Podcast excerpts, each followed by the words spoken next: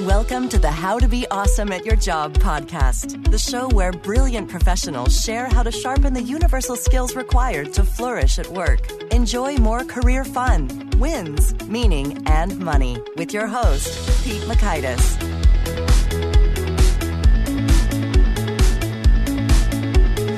Hello, and thanks so much for joining us here for episode 213 with Dorie Clark.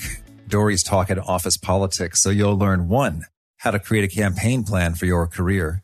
Two, the power mapping approach to smarter people decisions. And three, a genius tactic for highlighting your achievements without sounding boastful. So if you'd like to check out the show notes or the transcript or the links to items that we referenced here, it's on over at awesomeatyourjob.com slash ep 213. But now here's Dorie's story. Dorie Clark is an adjunct professor of business administration at Duke University's Fuqua School of Business and the author of Reinventing You, Stand Out, and Entrepreneurial You. Stand Out was named the number one leadership book of 2015 by Inc. magazine, one of the top 10 business books of the year by Forbes, and was a Washington Post bestseller.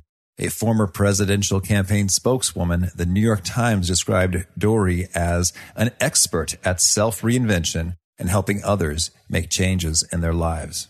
Now, here's Dorie. Dorie, thanks so much for joining us here on the How to Be Awesome at Your Job podcast. Pete, thank you for having me. Well, I was so intrigued in reading a little bit about you. So not only do you do some adjunct professoring and book writing, but you've also directed a documentary film and produced a jazz album that won a couple Grammys. How do you do it all? How does this all tie together for you? well, thank you. One one of my mottos in life is that I like to try to optimize for interesting. All right. And so, if there is an opportunity to uh, to just try something that is intriguing or something that that I've kind of always wanted to do or that will just make a good story frankly I am uh, I'm usually game to try it and so, um, you know, making making movies or being involved in in music or things that from the time I was a teenager I thought would be pretty awesome. And I think for me, fortunately, um, opportunities presented themselves. But I, I think this is the case for for many of us if we are open to them. I mean, for instance, the way that I ended up uh, directing the documentary film was I was actually a um, consultant, a, a communications consultant on a political campaign and one of the people who was supporting our candidate was a woman who was an environmental activist. And I got to, to know her through the campaign. And a campaign volunteer decided that this woman's story was amazing and, and needed to be told. And she was really passionate about the idea of creating a documentary film about her but she had never made a documentary film, didn't know how to do it. And so she came to me and asked if I would be uh, involved in it and if I, in fact, would direct the film. And to, to have an opportunity like that, um, I, I, just I went for it. I had never directed a, a, film before, but I said, you know what, this is uh, this is the moment. Let's make it happen. Oh, that's so good. That's so good. Did you get to wear a beret? you know, I didn't. We were uh, we were mostly filming in the summer, and it was pretty it was pretty hot outside. but otherwise, for sure, I would have done a beret. That's kind of the first thing that I would think of is the chair and the beret, and then all the artistic stuff. I would need a lot of help with. yes, I feel you. Well, I bumped into you, you know, actually not so much from your fantastic books, which is really cool. They're doing well, but rather it was through the Lynda course about managing office politics. And that's something that's come up for listeners. So I'd love it if you could frame it up for us. First of all, you know, just how important are office politics? And, and some would say, Oh, I hate politics. You know, I'm just going to put my head down and do a good job. You know, how should we be thinking about it? Yeah, well, actually, one of the, the reasons that I got into um, writing about office politics was, in fact, my my previous career. I, I, do, you know, mostly marketing strategy consulting now, but I used to work in politics. Um, I was a, a, press secretary on a governor's race. Uh, I was a communications director on a presidential campaign, and then consulted for a lot of uh, different other races, including the one that spawned the documentary film. And it occurred to me over time that there were a lot of parallels between how office politics is conducted and how electoral politics is. And I realized that if if we could use election strategies to uh, to to win campaigns, we could do the same thing to win at office politics. And once I had that insight and started writing about it and talking about it, I realized that that was actually kind of an empowering frame because a lot of people feel like office politics happens to them, that they uh, just get into a situation and there's these shady operators that are always trying to, you know, take the credit for everything and, and have, you know, these Machiavellian maneuverings. And if you realize that eh, you don't have to just opt out of office politics and, and have things done to you. Instead, there are ethical, proactive ways to think about office politics, then you're a little bit more in the driver's seat and, and you realize, okay, I I can actually begin to to shape my career and get the things done that I need to. Okay, well, that is a nice, healthy reframe there. And so, can you share, maybe first of all, just a couple of those parallels you see, like, you know, in the campaign world and in the spokesperson world that you see kind of transfer right over into the workplace? Yeah, well, I, I, think that one of the most important things is in electoral politics. Of course, everyone is very clear on the goal. You know, we all know it's to win on election day. And so you have your deadline and you know exactly what your goal is and you work backwards from it. So you say, okay, um, we expect that X number of people are going to be voting. So that means we need, uh, we need to get Y share of the votes how do we account for that? And you create an action plan. I think that a problem that a lot of professionals have is that they are not so strategic uh, when it comes to office politics. They just, uh, you know, think, oh, well, you know, Jenny's a big bully, and so blah, blah, blah. Um, instead, it, it pays to have your focus on the ultimate outcome, just as you would with a political campaign. And so, specifically um, it involves getting clear on your goal. Maybe it's um, you know winning a promotion to become uh, to become a manager become a vice president. And then this is a, a really critical part understanding who is necessary to make that goal happen it's it's often not just one person that uh, that has uh, a vote or veto power over that. Oftentimes, uh, it's a collection of people, and so coming up with a strategy so that over time you are building relationships, so that the the people you need to influence know who you are and like you, have a favorable assessment of you, understand what your strengths and competencies are that's playing the long game so that you can get in front of those people, spend more time with them, and ultimately, two years down the road, when when it's time for you to come up for that promotion, they're saying yes to you. Oh, that is so good. I'm having a flashback right now to when I had my dream internship. I was at Bain and Company and I was chatting with the person I worked with most often, and his role was a senior associate consultant in the hierarchy there. And I had known that it was the manager who had made the decision about whether or not I got the offer. And so I was having some back and forth chats with Kyle, was his name. He was awesome about what I should do and be improving upon. And then there was like a light bulb that came, came over me and I said, Oh, wait a second. I'm supposed to be dazzling you. and he said, well, well, yeah, I'd, I'd, like to be dazzled. And yeah, the manager makes the decision, but it's primarily based upon my input. it, it, was cool. We could just be candid. I was, you know, very green in my career and we could just have the conversation, you know, straight up. And I was like, oh, okay. And so you're right. I think we can overlook that even if you do know the goal clearly, you don't know who were all the critical influencers along the way. That's exactly right. That's exactly right. And and oftentimes it's people that in the hierarchy you wouldn't necessarily expect. This is where the secretaries come in. This is where the assistants or the you know the junior employees come in. We might uh, be so narrowly focused on the power players and actually, as is the case in, in your example, uh, oftentimes they are paying cursory attention and really they're just delegating it and saying, well, you know, okay, who, who do you think we should promote? And so there's, there can sometimes be huge pockets of power in unexpected places. Oh, yes. Well, now tell us, how do we kind of decode that or get a sense for, you know, who's got the influence and how it all unfolds? Well, I think that one of the things that, that we can do is uh, is conduct what in the world of uh, of politics is known as power mapping.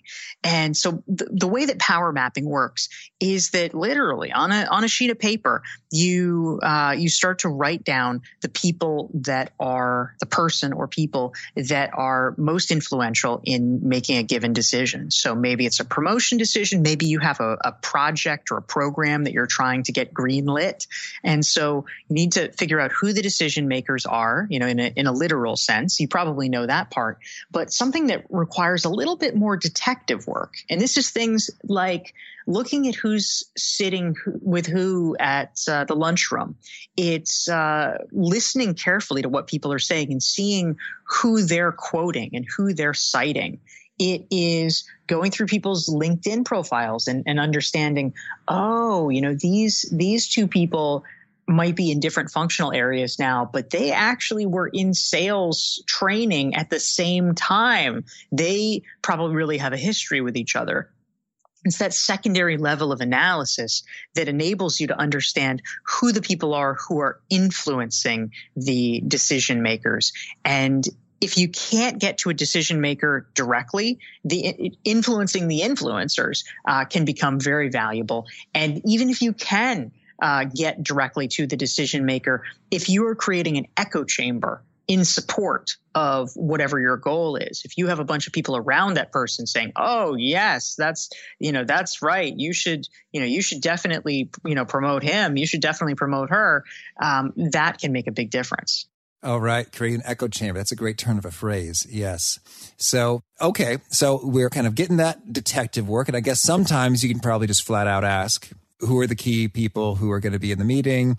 What is the process by which promotions are determined and the timing and, and all of that? Or, and so sometimes it's the explicit asking and sometimes it is the detective work observing linkedin etc do you have any other favorite tactics to put the power map together yeah so as you're thinking through the power map the, the other thing that is critical is in addition to understanding who who the uh, the people should be who are on it is quantifying your relationship to them. Quantify. And so, hmm. yes. So, one uh, strategy for this and I discussed this in a Harvard Business Review uh, article that I did a while back called A Campaign Plan for Your Career, is that you can color code each relationship on there. So, for instance, if there's someone who is uh, a, a decision maker that you have a really good relationship with, they would be color coded green on the map. Um, if there's someone that you have, you know, an okay relationship with, or maybe you don't know them that well, uh, they could be a, a, yellow. And if there's someone that either just does not even know who you are, or there's for some reason a negative relationship, that person would be red. And your goal as you work through this process is to try over time to change the colors on the map closer and closer to green. Um, you want it to be as, as green as possible. This is especially if you have a, a, reasonable time horizon. You know, let's say that you're planning for something that's coming up in a year or even two years. That's plenty of time if you are assiduous to build relationships, to build connections, to uh, to come up with ideas and ways to get closer to people. Maybe it's just um, you know choosing. Oh, you know, I should sit next to this person in the meeting so that um, you know in the five five minutes before the meeting starts, we have the opportunity to chit chat a little bit and I get to know them a little bit better. It's just these, these small incremental moves over time and repeated have a, a large net effect. Oh, I like that. And so, Dorie, I've got to sound the voice of the skeptic there. It's like, oh, but Dorie, isn't that, you know, inauthentic or like I'm using people? How do we navigate that one? Well, I, I think that it would be inauthentic or using people if you really just didn't care about them at all. And it was it, you were just like the terminator saying you know promotion promotion promotion. But you know ideally the spirit that you want to go into this with is just getting getting to know people as people get just getting building a human relationship because there's multiple steps along this pathway right? Number 1 is they have to at least just know who you are You know, they have to literally know, like, oh, that's Pete. Um, number two is they have to like you. You know, have some kind of a favorable feeling. Oh, Pete, he's he's a nice guy. Yeah. And then third and finally, it's oh pete's really good at his job we need to promote him and so going through those stages eh, you know it, it's not a disingenuous thing if you uh, if you want to meet someone who is who is you know powerful in some way, um, they're probably an interesting person. And you know, you have you have a limited uh, time and focus. And so just introducing yourself, just, you know, letting them know who you are as a human being and making a little small talk. So, you know, maybe you hear about their family and they hear about yours. That's, um, that's not using somebody. That's actually just building a nice relationship so that if you see someone in the hallway, they're like, oh, hey, Pete, what's going on? That actually makes life nicer for everyone. Okay, perfect. I love that. And so then well, let's talk about some of those upgrades for the colors as well as, you know, those little steps when it can come to, you know, sitting next to someone, starting some small talk. Have you found, are there any sort of particular, I don't know, topics or questions or opportunities that seem to come up frequently in, in terms of being a, a nice relationship upgrade approach? Yeah, absolutely. And this is something that I, I talked about in my first book, Reinventing You. Um, something that I thought was was a really terrific idea, which I think um, you know has maybe gotten a little bit lost to the sands of history. So I want to resurrect it is in the 1980s there was a uh, at the time a well-known business author named Harvey Mackay. Oh yeah, and uh, yeah, he had some great stuff. You know, one of his books was called "Swim with the Sharks Without Being Eaten Alive." you know, great title. And uh, he had something that that he did called the McKay 66. Oh yeah. Yeah, I love the idea of this. Um, the the deal with Harvey Mackay, his before he wrote books, uh, his claim to fame was that he was the owner of an envelope company, and this is you know the ultimate commodity business. I mean, who really cares about what kind of envelope you're going to buy, right? Uh, and so he knew this, and he realized that his salesmen were only going to be successful if they could differentiate not on the product, but on their relationships, the quality of the relationships with their customers. And so he gave each of his salespeople uh, this sheet called the Mackay 66. It had 66 questions on there. And it was just everything you could think of about a person. You know, are they married? Do they have kids? What are the names of the spouse and the kids? Uh, where did they go to college? Uh, did they go to grad school? If so, where? What sports teams do they root for? What hobbies do they have? All the things. And now the trick, of course, is that no human being is going to sit there and be interviewed and answer 66 questions. That's right. ridiculous. Um, but his goal, Harvey Mackay's goal, was he told his salespeople at the end of a year, you need to have this sucker filled out entirely. But you don't do it by sitting there and grilling someone. You have to spend enough time and have enough high quality conversations with the person so that organically you get this information and can fill it out. I think that's a, a really good test and a really good way to think about it. Oh, that is really good. That is good. And so now I'm wondering with the, the Mackay 66, and you're right, resurrecting is good. I've heard of it, but I haven't thought of it in a couple years. So, so that's great stuff. And then when it comes to the questions, that it's not a grilling, but it's a natural, you know, conversational unfolding. Yeah, that occurs. So then I guess I'm wondering, do some folks just not feel like engaging you on these? Like, I don't care to tell you these things. so, any thoughts for how you play that?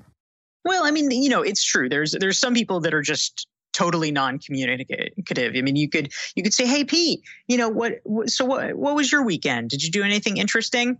And you know, there's always going to be the guy that's like, no.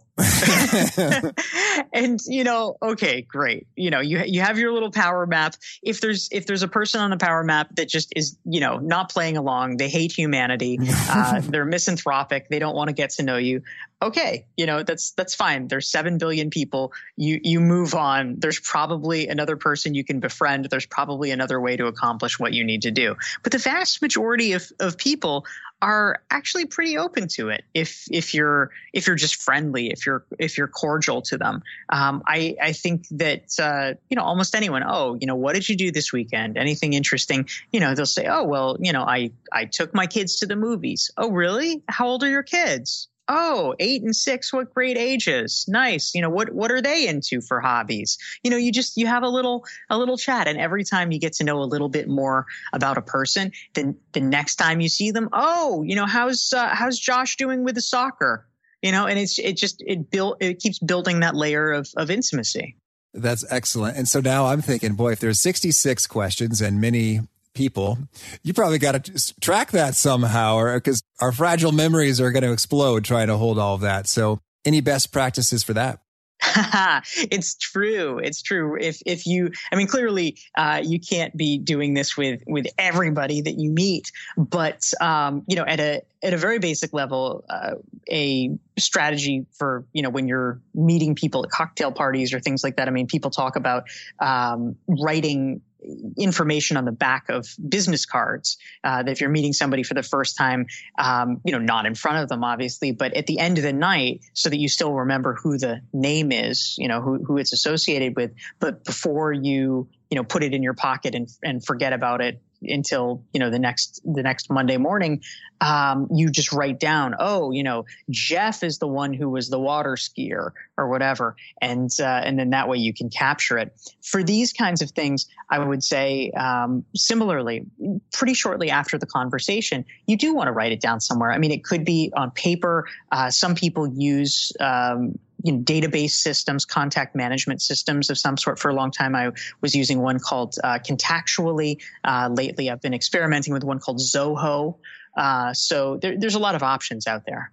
Oh, Dorie, that's fun. I went through this whole rigmarole of looking at uh, CRM systems. I ended up choosing ProsperWorks if you're still experimenting. Mm. It's pretty mind blowing how it auto completes things from an email. Oh, nice. So there's a free plug for ProsperWorks, everybody. So that's cool. All right. So you're having real conversations. You're learning some things. You're capturing that so you don't forget about it. Great stuff. Now, you also talk a little bit about the principle of social proof. Can you tell us a bit about that and how to build it? Yeah, definitely. So social proof is, is a concept that I explore extensively in my most recent book, Stand Out.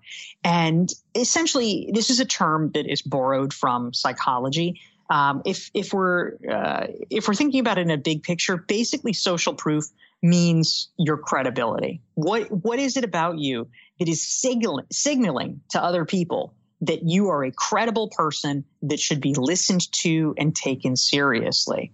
And so there's a lot of possible ways that you could do this, um, but it is about finding uh, finding ways that that you can leverage that is just sort of a shortcut. Um, one of the best is to piggyback on the credibility of others who folks have already heard of and trust. So, for example, if you get involved and become an officer in your local professional association that's a great way of doing it because you know oh well uh, are you are you a good marketer? Well you know she's she's the uh, the secretary of the uh, New England chapter of uh, of email marketers. So yes she must be she must be very good.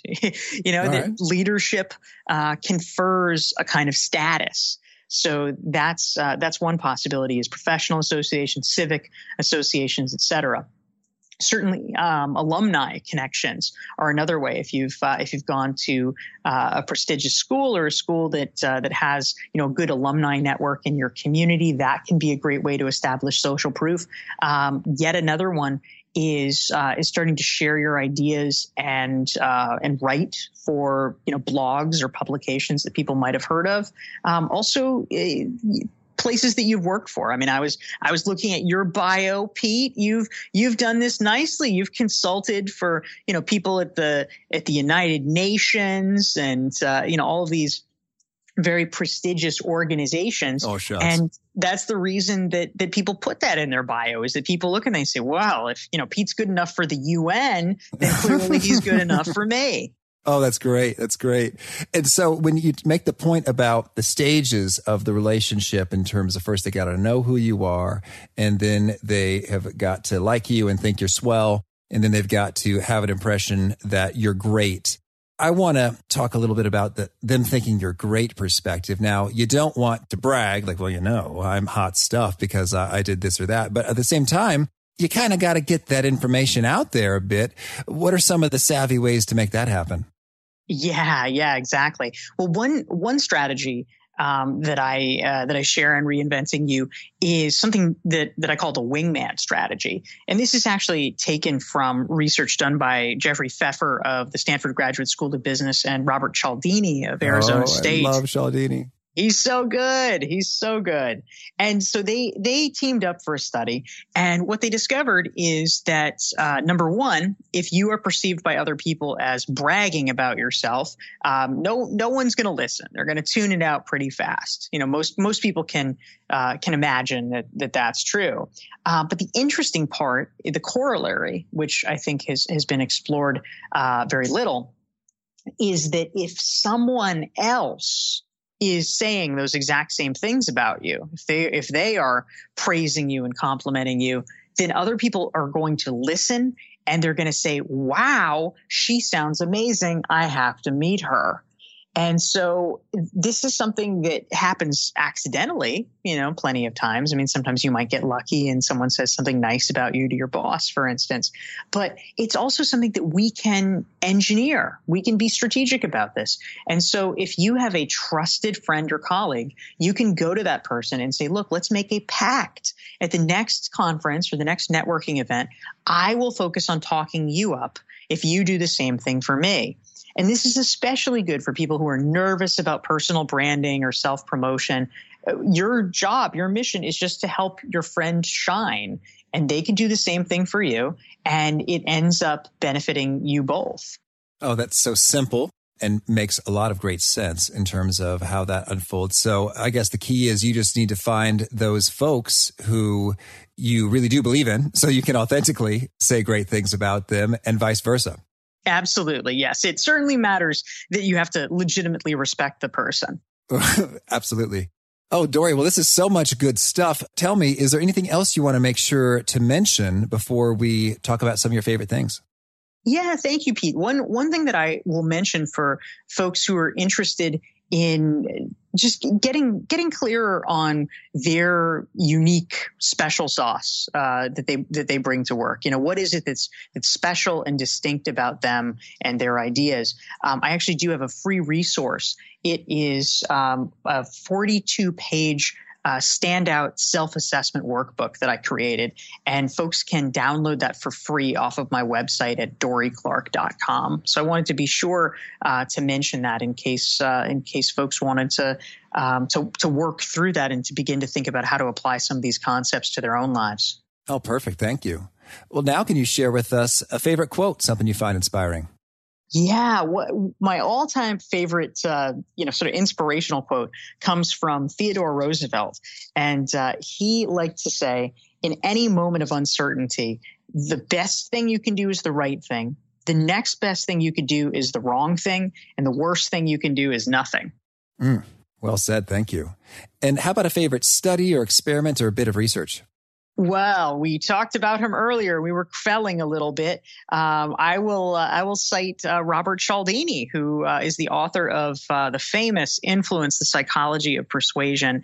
Um, he was one of the case studies that I profiled in Stand Out, and uh, he did so many amazing studies. But he was really the first person to do field experiments in psychology. Um, before him, and and still, you know, very commonly today, uh, you'd hear about psychology experiments, and it was always just random stuff about, oh, a bunch of undergraduates did this in a lab where uh, there was this completely artificial experiment and they did this blah blah blah.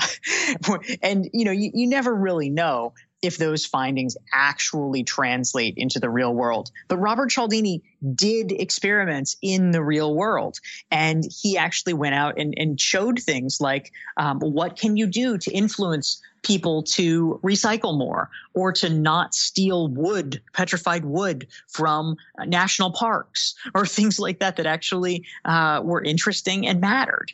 Mm-hmm. That's so good. And how about a favorite book? Well, a favorite book of mine.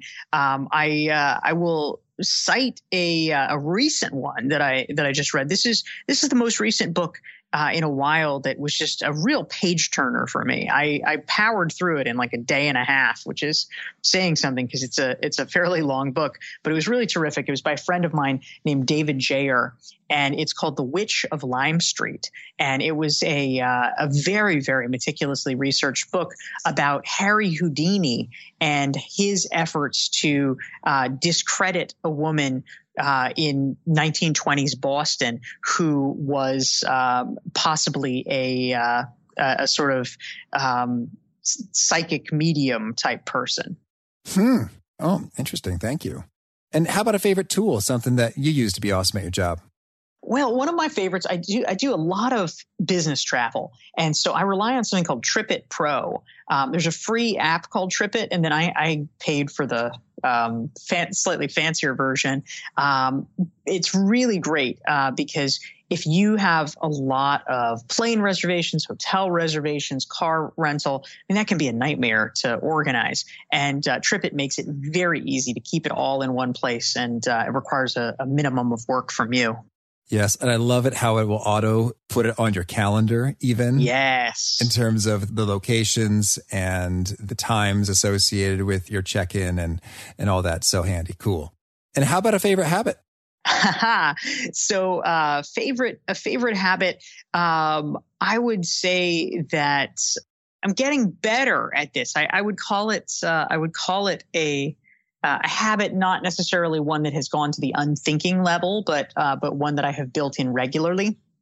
About um, working out, I have uh, I've never been a very disciplined kind of exercise person, but uh, but but I think it's really important for all of us to understand our levers of motivation. And so something that's been really good for me is uh, I've joined something called ClassPass, where you buy um, a certain number of exercise classes every month, and then it allows you to go to a variety of different studios to uh, to work out.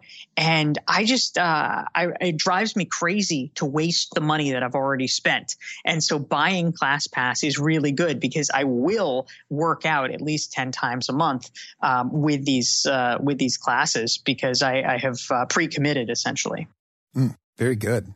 And in your writing and your speaking and working with folks, is there a particular nugget that you share that tends to really resonate and get folks, you know, nodding their heads and taking notes and connecting? Well, one of the things that I uh, that I talk about, which I think uh, resonates with a lot of people, I, I hear from people that they have tried it is something uh, that's a strategy from my first book, Reinventing You, and that's called the three word exercise. And it's just kind of a quick hit version of a way to get a sense of, of uh, what your brand is in the marketplace.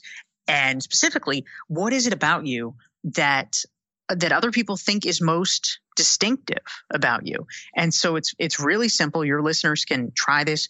Um, basically what you do over the course of the next week or few days is reach out to about half a dozen people that know you reasonably well and you ask them a very simple question which is if you had to describe me in only 3 words what would they be and by the time you're getting to the third or fourth or fifth person, you're going to start to see patterns in what they are telling you. And it is in those patterns that you can begin to discover what it is about you that other people think is most unique and most distinctive, which is typically very hard for, for us as, as people to figure out. Well, Dorie, I'm going to put you on the spot. What are your three words?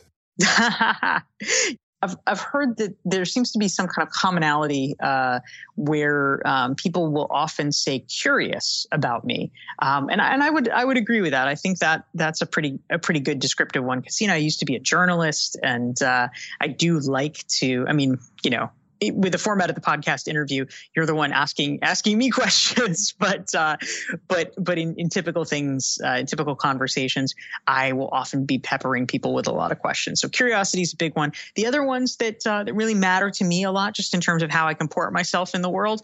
Um, again, other people might might pick other ones, but but in terms of what matters to me, I would say polite and friendly. Okay, that's a nice combo. Thank you. yes, absolutely. And if folks want to learn more or get in touch, where would you point them? Well, most saliently, I should mention that I have a new book uh, that is uh, that is just being released. It's called Entrepreneurial You, and uh, and folks who are interested in monetizing their expertise, uh, developing multiple revenue streams, that is the book for them. And they can learn more about it, order it uh, you know, order at Amazon, Barnes and Noble, etc. Uh, but they can learn more at my website, dorieclark.com. It's D-O-R-I-E-C-L-A-R-K.com. And there's also a variety of free resources there. There's more than 400 articles that I've written for places like Forbes and Harvard Business Review that are all available for free on my website, as well as the uh, the standout um, self-assessment workbook. So I hope there's a, a lot of uh, a lot of material there for for people if they want to dive in. Oh, perfect. Thank you. And if you had one challenge or call to action for those seeking to be awesome at their jobs, what would it be? Yeah, if uh, if people really want to uh, to to be seen for their their full value, their full contribution, one of the things that I think is actually important that not enough people do is think about content creation. And uh, what I mean by that, this is not you know, just about sending some tweets or, or whatever. What really sets you apart is letting people know your ideas. And so, whether that is um, having a thoughtful exchange on your company's uh, internal social network like Yammer, or starting to to blog about industry trends, you know, maybe on LinkedIn or or something like that, setting your ideas down in long form where you have to make a case. You have to argue for something. You have to have a point of view. It is a great discipline in terms of um, helping you refine your thinking, but it also is critically important because if you don't share your ideas, no one knows what they are or if they're any good. And not a lot of people are really taking the time to do it. So it, it can distinguish you. Mm, excellent. Well, Dorie, this has been so much fun. I wish you lots of work in professoring and writing and speaking and all you're up to. Hey, Pete, thank you so much. I really loved what Dorie had to say about making the pact with the wingman. So you get the social proof going where you talk up that person, that person talks up you. And I can't help but think about Dwight K. Schrute from The Office. Do you want to form an alliance? but it's so helpful because absolutely, if you really believe in that person and can honestly speak to their good qualities, well, then why not have a great little exchange and where folks are winning, good truths are being shared about good people, and it's win, win, win all the way around. So I thought that was brilliant. That did not occur to me and so much appreciated. So I hope you dug that and more. And again, if you want to check out the show notes, the transcript, the links to items referenced, that's on over at awesomeatyourjob.com slash F213.